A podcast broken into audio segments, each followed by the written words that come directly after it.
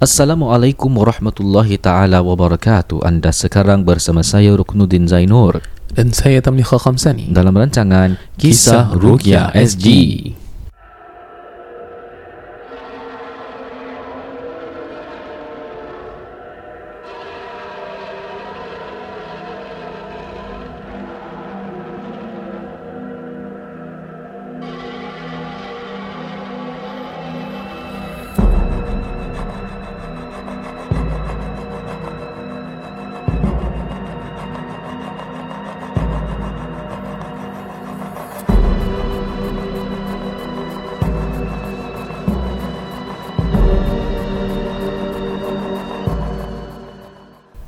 Alhamdulillah uh, Kita bersama-sama dalam Kisah Rukias Podcast.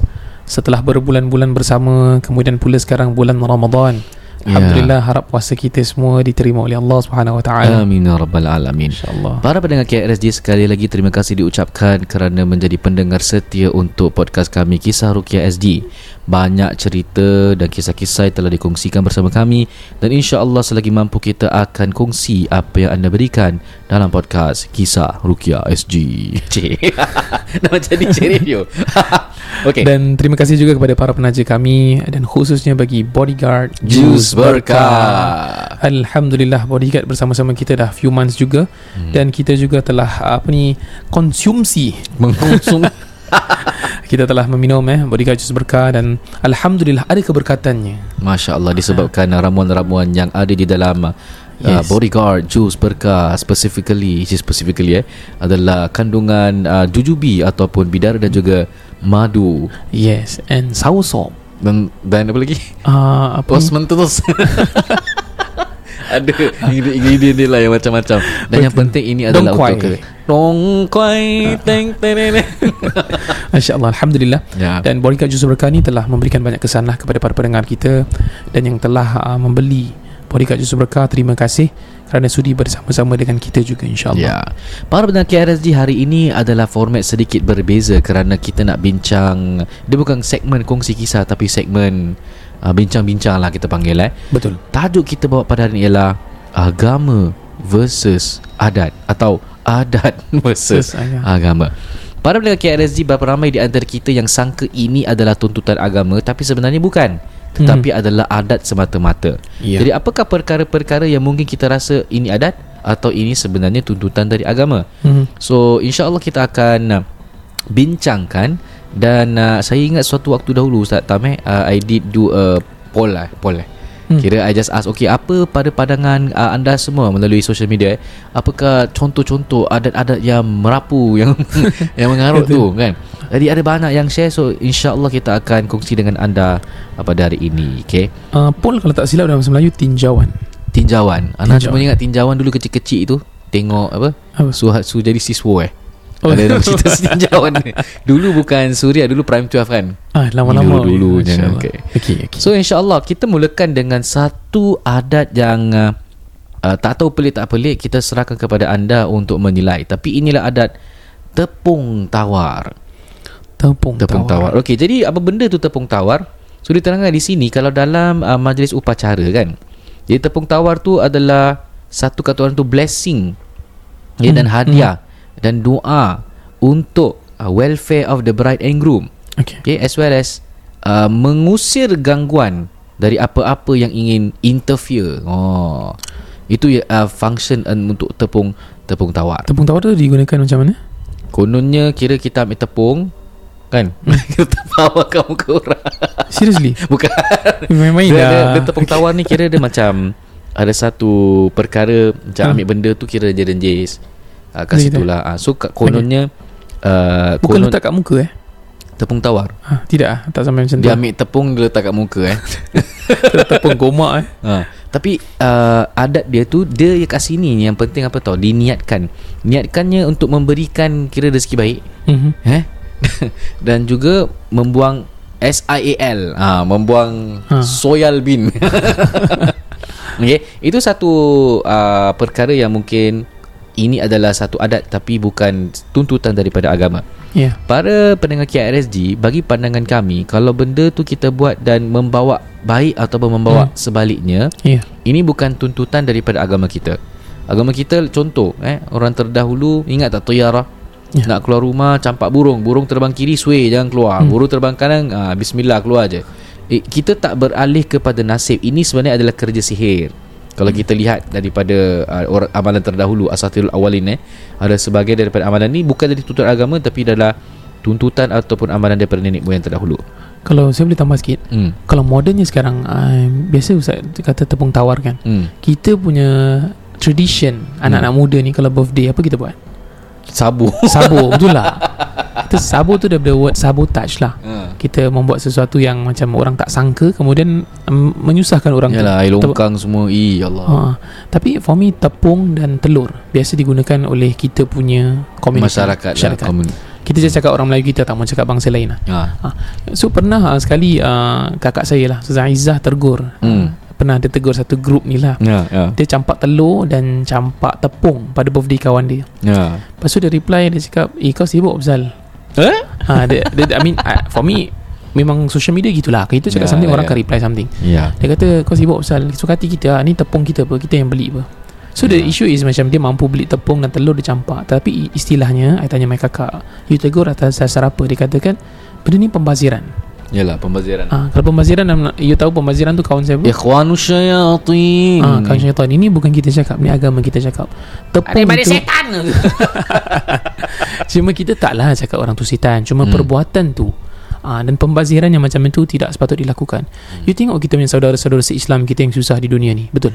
Kalau you jenis orang yang tengok TikTok tak tengok berita, very sad lah. Ya. Ah, Tak and tahu dalam dunia. TikTok pun you nampak berita tentang dunia. Ya, ya betul. So you tengok kalau orang nak makan susah kat third world countries, tak ada telur, tak ada tepung, kita ambil tepung campak-campak. Ya. Isn't it ridiculous? Uh, I jujur bila dalam my school time, my friends pun main kat madrasah sama je. Hmm. Kita madrasah pun sama, tak ada beza. Ah, saya Main tak juga. ingat lah Saya budak baik Ah, cuma for me memanglah kita pernah buat mistakes in the past. Sama. I pernah buat mistake, you pun pernah buat mistake. Cuma jangan ulangi lah. And Hmm. you jangan justify benda yang salah. Ya The most ridiculous thing is to justify benda yang tidak benar. Yang salah betul tu Cuma pemain salah Liverpool Kita teruskan yes. Okay Ah, jadi kalau contoh you pernah main benda tu tak apa. Kita kita dah taubat alhamdulillah. Tetapi bila kita nampak anak-anak kita, saudara kita main, kita tegur. Because that's not right. Ya None of kita punya ulama Islam Rasulullah tak pernah aja campak tepung, campak telur. Yes Telur tu kalau kau campak Kau betul-betul buat telur Kau boleh buat burger Ramli tau Hari tu Ana ada pergi Geylang tau. Ada Yes. satu burger ni Kedai. Dia Ah. jual apa tau? Uh, Burger pull cheese. Hmm. ha, Orang makan Allah mak Cheese melokek ah. Malok eh bulan puasa. Jangan cakap Ah, Nanti orang dengar ya. nak terbuka pula. Yes. Telur tu gunakan benda baik-baik. Boleh telur ni boleh jadi kek Boleh jadi puteri salad Boleh jadi Betul-betul omelette. Kau pergi campak kat orang buat apa? Dan ayam susah-susah bertelur Kau campak telurnya. Memang betul lah telur lah Okay So Okay. itu lebih lebih telur Tapi dalam uh, Ana pernah ingat tak Ustaz eh? Uh, ada sebahagian adat ni di mana kalau pengantin tengah duduk lelaki especially eh Okay dia akan ambil telur Betul. potong tengah telur rebus tu dia letak betul-betul dekat situ tu. Ha. Dekat kemaluan. Tuik. Maksudnya apa? Dari kopek ah telur rebus yang dia dikopek dibelah dua Ha. kan dia akan ambil dia letak betul-betul dekat ah aku nak cakap nanti takut bahasa kasar Tempat pula. kemaluan lah, crotch Ah, area. dekat uh, crotch dan kononnya dengan melakukan itu maka hmm. insya-Allah zuriat semua yang banyak-banyak. Oh jadi ini tak subur boleh. lah, Subur. Ah subur. Itu syukur. Itu kalau Kalau nak lebih subur eh hmm. Letak telur ostrich. Okay sorry Gurau je Gurau je. Tak tapi uh, Cuma kalau dari segi adabnya uh, Ada orang kata Korang ni pandai-pandai Cakap pasal adat Saya pembelajar Pengajar bahasa Melayu Di Universiti Melaya Jadi kita belajar tentang benda ni Kita tahu sama ada adat ni datang Adat istiadat ni datang Lahirnya dari bangsa apa Yalah. Ataupun dari suku kaum apa ya Dan biasanya dulu daripada Kerajaan Majapahit Dia turun-turun-turun-turun Hmm, Sriwijaya ya, semua Sriwijaya Ha. Kemudian kita nak tahu letak telur di tempat kemaluan. Adakah boleh kita letak makanan di tempat kemaluan kita? Itulah Is it the right way? Ya. Ah, itu satu benda yang kita perlu fikirkan. Tapi yang Ana nak uh, highlight di sini apa tahu Ustaz? Dengan kepercayaan ia boleh membawa zuriat yang banyak. Itu nonsense. Okay, Hmm, I hmm, mean ini ini menyanggahi kepercayaan keagamaan kita lah. Dan dan the thing is ramai di antara kita yang mungkin rasa okay tak apa kita buat. Tak apa ni adat ni orang dulu buat apa tak salah Hmm, kan Biar mati anak jangan mati adat ha, Hmm. Tapi adat kalau okey tak apalah Ni ah, jangan, Janganlah kau matikan anak pula Betul Dan Hmm. uh, I totally agree with Ustaz Ruk And adat ni banyak. Ada adat pepatih dan sebagainya. You kena Hmm. belajar lagi. Dan cuma satu Macam Ustaz uh, Ruk cakap Kepercayaan satu. Kemudian keduanya yeah. Cara you buat tu tidak terhormat Tak ada etika. You Ya. letak makanan tempat tu. Contoh Kalau you, itu you cakap bila nak kahwin eh, Sekarang you nak makan Buka makanan buka You letak dekat you punya crotch area. You ingat orang lain nak makan Istilahnya Faham tak? Untuk menambahkan rezeki. Yes Okey tu sedikit Ha. sebanyak mengenai uh, perkahwinan Sekarang ni kita nak bawa pasal pregnancy Apa Kehamilan. adat, uh, ke- Kehamilan Kehamilan Okey, seorang wanita yang hamil perlu membawa bersamanya benda yang tajam seperti razor blade Mhm. ataupun paku supaya tidak diganggu oleh makhluk halus. Ya Allah. Gunting ada Gunting Dia ada Ada gunting yang ambil gunting, yang Gunting. benda tajam lah. Hmm. So guys, no such thing. Kan? Uh, Atas dasar apa Remember Kita nak melahirkan Masyarakat yang berfikir When there's something Perlu ada dalilnya Ataupun pembuktiannya Daripada Nabi ke Al-Quran ke Para ulama. Ini benda tidak diajarkan kan Lebih kepada Adat yang tak ada Asal usulnya Dan takut kalau kita percaya Kepada benda tidak berdalil Maka takut kita punya kepercayaan tu Is tainted Hmm. Ini was the meaning of tainted Dicemari ha, dicemari. Kita tak nak macam gitu. Ha? Dan uh, antara adat kedua ialah Eh, jap, ah, nak tak ah, silakan silakan. Ah, yang pasal gun Anas dengar gunting Razor blade is something new for me also Ah. ah, Dan kalau kita buat benda ni ah, Ada orang kata Ustaz Tapi benda ni tak haram ber Ah. Dia you fikir baik-baik Kalau you rasa benda tu yang memberi kesan Itu dah boleh jadi syirik Ya. Dia bukan syirik asghar Dia boleh jadi syirik akbar Akbar. ah, Jadi berhati-hati Kita selalu reason out something Tak haram pe Ya. Tapi you fikir your intention is for what Ya. Ah, sedang ini satu benda yang kita kena faham lah. Dan jujurnya, you ingat jin takut dengan gunting you ke? That kind of thing, seriously. Ha, sedangkan you sendiri takut dengan dia, Ya. macam mana you nak ambil benda tu anu dia? Ya. Ha. Dan kadang-kadang makhluk-makhluk ni menunjukkan seakan dia takut dengan benda-benda ini padahal kita yang kena kelentong. Hmm, hmm. Kan kita pula mempercayai padahal diorang ni buat satu penipuan jadi kita pergi percaya buat apa? Ya. Okay, jadi jangan sampai seperti itu. Itu kalau adat yang pelik untuk orang mengandung. Kalau yang anda pernah dengar uh, pada bayi tersebut, diikatkan benang berwarna hitam. Dia macam lilit kat jari kaki baby. Serius ah? Ha, Oh, ada, jari ataupun dia punya ankle. Untuk tujuan apa tu? Uh, ni katanya eh Hmm. Allah alam Ni Hmm. yang biasa orang dengar Kata for protection untuk baby tu Jadi benda tu tidak akan Tapi Kacau. benang tu dibaca apa? Ah tu anda tak tahu benang dia macam sihir je. Itu pasal Ada yang ni banyak komen Min syarnafathati fil uqad. Uqad ni kira adalah tali yang- ikatan betul. kan. Jadi kalau uh, contohnya You pernah lalui benda tu Baca surah Al-Falaq Pada ayat Wa min syarrin naffathati fil uqad itu diulang-ulang ya. ha, Itu di antaranya Ya betul betul. Itu salah satu daripada kalau uh, itu yang dilahirkan. Eh. Ini another, another adat yang anda pernah baca ialah kalau tanam uri tu tanam dengan pensel. Pernah dengar tak? Wallahi ni first time Ah, betul betul eh? Okey, ni menanam uri bayi adalah dengan pensel. Kalau kita buat macam gitu, insya-Allah anak dah besar jadi pandai. Sekarang moden kau tanamlah iPad kau kat dalam. Kenapa tak nak tanam dictionary sekali kan Encyclopedia kau tanamlah sekali kan senang. Ah, ah. Again, how do people masih percaya yang kalau letak pensel anak jadi pandai? Dan ada mungkin kasih alasan, tak apalah ustaz. Buat je. Kalau pandai-pandai dah tak pandai sudah. No, that's wrong. It's like macam mana eh?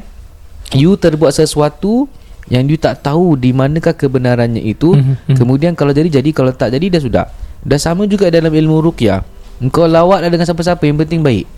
Kan? Jadi jadi tak jadi sudah. No cannot you you must buat sesuatu dengan berkeyakinan ada unsur dalilnya daripada Quran, sunnah atau pengamalan para ulama. Hmm. Ha. Kalau uri kita faham dalam bahasa Inggeris is placenta Betul? placenta. Ah, I Betul. think uh, Ustaz Ruk ada buat uri burial juga eh tak ada Oh, hantar tak ada. yang Oh, buat. okay. Ha, Islamic Kita- Verumin yang bikin kan. ha, Kita buat tanam uri lah So bila baby kita Kita nampak uri tu macam mana Uri ni kalau you nak faham Bagi orang yang belum Apa ni tahu uri bagaimana Dia macam Kalau pergi pasar Dia jual paru Hmm. ha, Paru lembu ha, Macam itulah lebih kurang Tapi mungkin besar bulat sikit Dia ada macam-macam shape lah Memang macam shape eh. ha, Dan placenta ni untuk uh, Kaum ibu uh, Kalau di perut tu sebagai uh, Orang kata Apa eh Tempat nutrien kan. Ah, tempat ah dia Ya. meresapi segala zat-zat dan sebagainya. Selat-selat. Ah. Dan kalau placenta tu uh, melekat pada urat saraf uh, wanita dia akan sakit dan sebagainya. oh. ha, dan sebegitulah dan ada plasenta besar ada kecil dan sebagainya jadi bila keluar tu selalunya kalau adat istiadat orang kita Ya. nak bersihkan uri selalunya dengan garam dan asam Hmm. dan kemudian dia ada satu macam clay pot tau Claypot, claypot chicken eh. Ah, bukan bukan clay pot chicken Mungkin pot chicken Ni dah lapar uh, Dia macam clay tau Dan ini satu amalan yang I tahu eh Hmm. Dia kan bukan from bangsa kita Okay To cut it Oh, short okay. Ya. Cuma kalau pembersihan melalui garam Pakai garam tu bagus Jadi dia, Yalah. dia bersih Bersih. uh, Kemudian kalau asam tu Jadi dia Uri tu tidak berbau darah Oh. uh, Jadi bila dia kata Bila you dah bersih betul Bila you tanam anjing Ataupun binatang. babi hutan Tidak korek balik Oh. oh. Itu kalau orang tanam uri tidak dalam Kalau you tak ada experience tanam Hmm. Dia akan Benda tu akan korek Dia akan makan Jadi kita bersihkan tu Supaya dia tidak busuk lah Dan sebagainya Ya, ya, ya. Kemudian cara tanamannya Kalau betul-betul Yang I pernah jumpa beberapa kawan Ada yang boleh tanam gitu saja Hmm. Ada dikatakan You apa ni Kafankan You balutkan Letak Balutkan. cotton Macam kita buat Nanti kita letak kafan Kita cari tempat sesuai Kita tanamkan Oh. Itu di antara yang kita boleh lakukan pada uri uh, Last if I may add Ya, okay, okay. uh, This is what I've heard Saya pernah dengar daripada orang Dikatakan kalau Kita nak kuat dalam amalan sihir Diorang mamah Ataupun kunyah uri Mak kau. Ah ini dah pernah dengar. Dan Ya ada Allah. dukun-dukun bomo-bomo santet, pawang-pawang meminta uri anak kita. So, I, I buat tahlik-tahlik. Jujur I cakap I dah buat Ah. Hmm. more than 500 plus babies. Yes. I dengar ni banyak kali. Jadi kalau kita ada anak, uri kita doktor kasih bawa balik. Kita orang Islam kita tanam. Ya. Ada orang kata biar dok, uh, hospital disposekan lah. Ya, ya, ya. For me bawa balik. Hmm. Kalau kita ada anak bawa balik please. Kalau yang for anak-anak sebelumnya dan diorang dah settlekan tak apalah. Yalah, Kau ya. jangan minta balik dah tak Hmm. ada lah. Ha, jadi kalau yang you Bawa dapat balik dan kunyah. Eh. itu itu rabak ah. Bagaimana Ya, kalau kunyah tu amalan dah sihir lah, ah, amalan ya. sihir kan. So you tanam dan pastikan kalau orang minta jangan sesekali berikan uri anak kita Hmm. kepada orang lain. Ada lagi satu benda yang hampir-hampir yang ramai orang buat ialah apa tahu Ustaz?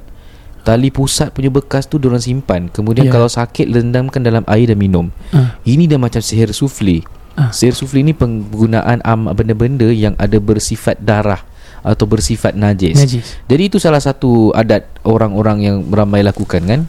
Kemudian tali pusat tu juga ah, nanti diorang contoh eh dia ada lima adik-beradik. Kes Hmm. saya ada tujuh adik-beradik. Hmm. Dia kumpulkan ke tujuh tujuh tali pusat tu, Ha. dia ikat. Okey. Katanya adik-beradik tu akan bersatu. Itulah Ah. you, you think you see eh agama Islam tak ada benda yang you know kalau kita buat uh, dengan supaya gini. Hatta okay, let's say kita ambil contoh uh, Hmm. tahnik dengan tahlik. Hmm. Ini adalah disebabkan sunnah dan ada kebaikannya Betul. untuk budak tersebut. Contoh masukkan madu. Hmm. And anda baca baru baca artikel sih yang ada sain, sebagian saintis dan ahli bijak pandai mengatakan kalau letakkan kemanisan kepada budak pada waktu kecil ini tu akan naikkan dia orang punya uh, immunity system. Hmm. And I was like, eh, kita dah bikin sih benda ni. Sunnah. Tapi ber, ber, bermaksud bila ianya daripada Rasulullah, maknanya kita tahu itu ibadah. Kerana perbuatannya itu adalah disahkan dan di-acknowledge by Allah Subhanahu Wa Taala. Hmm. Dan dia tak adalah kata orang kalau buat gini nanti uh, jadi pandai ke, kalau buat gini jadi bodoh ke, kalau buat gini uh, hantu tak kacau ke. It's a thing, you know. Agama kita tak akan mengajar benda macam gini. Hmm. Uh, so ni adat-adat yang agak-agak pelik lah. Lebih-lebih lagi bila ya The first thing yang Ustaz eh, Kalau selalunya Kalau Ruki I will ask tau. "Kau- You guys masih ada simpan tak Tali-tali pusat? Hmm. uh, Ada Ustaz. Okay pergi buang. Pasal benda tu najis. Hmm. uh, Najis Maknanya benda tu gemar Dekat kepada Tempat yang ada tersebut Bagi kan? Anda bagi okey, anda punya pandangan tanam, anda punya pandangan buang. uh, Anda berpandangan uh, Tali pusat eh? Tali Tali pusat, uh, Kalau dalam uh, Pandangan Imam Ghazali Kena tanam kan Ah. uh, Kalau ada yang cenderungnya Kepada tanam Anda anda, anda dengar Boleh dispose kan? boleh dispose of Hmm. macam gitu je dia tak sama seperti kata orang tu organ yang besar macam uri Macam tu uri. sebaiknya memang kena tanam pun Ya. it's part of the human organ kan kalau Hmm. macam tu ada kecil macam contoh macam kita uh, uh, ketip kuku kan ada pandangan memang anda pernah dengar Im- Imam Ghazali sebut memang kena tanam Tan- tapi ada mengatakan tak apa boleh Hmm. dispose macam gitu dekat tong sampah Kalau bulu ketiak macam mana? Astagfirullahaladzim Kau mau busy kat dalam toilet Kau cukur tu bulu ketiak Kau kurik lah tu kat, dekat, dekat apa Dekat lubang sorry sorry. Tanya Allah je ni soalan fiqh. eh. Okay InsyaAllah. Okay, Seterusnya adat mengenai orang mati Bila mati mesti kena tutup semua benda yang ada Refleksi. reflection Contohnya Cermin. cermin dengan TV Hmm. Tak ada dalil pun Tapi anak heran kenapa ada setengah orang yang Eh tak boleh kena tutup ha, Tapi dia tak tahu kenapa dia tutup Kerana orang-orang terdahulu buat Padahal rupanya ini adalah kepercayaan orang-orang yang agama berbeza dengan kita eh. Mm. Di mana kononnya kalau roh keluar kalau nampak dekat tingkap Jadi tingkap, sedih. Dia tak nampak refleksi dirinya tu dia jadi sedih. Jadi Hmm. ini adalah salah lah. Ya, tak ada tuntutannya dalam agama. Uh, Anda pernah cek dengan tak silap Ustaz Zahir terus pernah cakap pasal benda ni juga. Hmm. Memang tiada dalil langsung. Ah, tidak ada tidak, men, tidak mereka tidak orang Islam tidak menjumpai. Tapi sa- tapi masalahnya sampai boleh jadi gaduh tu. hmm. Kan contoh ada orang beragama eh kenapa kau tutup buka je lah. Ah, Ini ni yang ni eh tak apalah kau sibuk pasal? Ah orang baru meninggal kau nak cari pasal. Ah ni memang setan memang sukalah nak kasih kita gaduh-gaduh satu sama lain kan. betul. Ha, jadi perlunya ada ilmu. Kadang-kadang bila kita datang rumah orang nampak, Hmm. hmm. jangan astagfirullahalazim apa kau buat eh? Buka itu, buka. Jangan, jangan, jangan tutup ah. Mengamuk eh. Ha, jangan. jangan. tutup cermin tu ni haram bid'ah tiba-tiba. Ha. Tapi lebih lebih lebih kepada you know kadang-kadang yalah kadang-kadang orang Hmm, diam kan hmm. tak nak tegur kalau tegur boleh jadi gaduh pula. Iya. Ha, jadi jadi jadi jadian lah. Setuju, setuju. Ya. Okey, sekarang para uh, pendengar K- uh, okey, lagi satu ni, last last. Sebelum kita akhiri ialah jangan biarkan binatang yang hitam okey untuk uh, crossover ataupun apa nama buat tu? Melompat. Melompat, Melangkah. melangkah mayat nanti mayat tu hidup. uh, tapi betul tau. Anda pernah dengar kisah macam ni? Okey. Okay. Uh, jadi ini bukan tuntutan agama tapi kalau jadi macam itu perhaps itu adalah gangguan jin eh. Hmm, hmm. Mungkin ia, ia adalah gangguan jin. Uh, dengar pernah cerita ustaz. Hari itu uh, apa ada kucing hitam lompat ke atas dia ustaz. Hmm. Bila dia lompat dia hidup balik.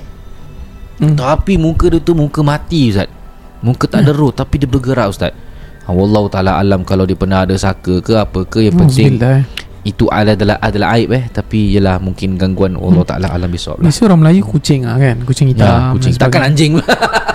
Tapi kan um, Saya tak pernah Exactly tahu any dalil about this. Tapi pernah dibincangkan oleh uh, Apa ni uh, Dalam satu artikel Hmm. Dia kata kenapa kita punya adat ni selalu Lembu hitam Kucing hitam Ya. Untuk disembelih dan sebagainya. Kita ada diskriminasi terhadap Color tersebut. Ah, Dan benda ni tak boleh lah. Asal kucing hitam? Apa problem? Kucing lain lompat tak boleh jadi ke? Ah, Macam tu. Mungkin pasal uh, pasal penerangan dari Rasulullah SAW kan antara ah, jelmaan jin dan Ah. pen- pen- penjelasan ulama anjing hitam, Yes, yes. ular hitam, manusia hitam. itu, eh, Yes manusia Ah. tu aku.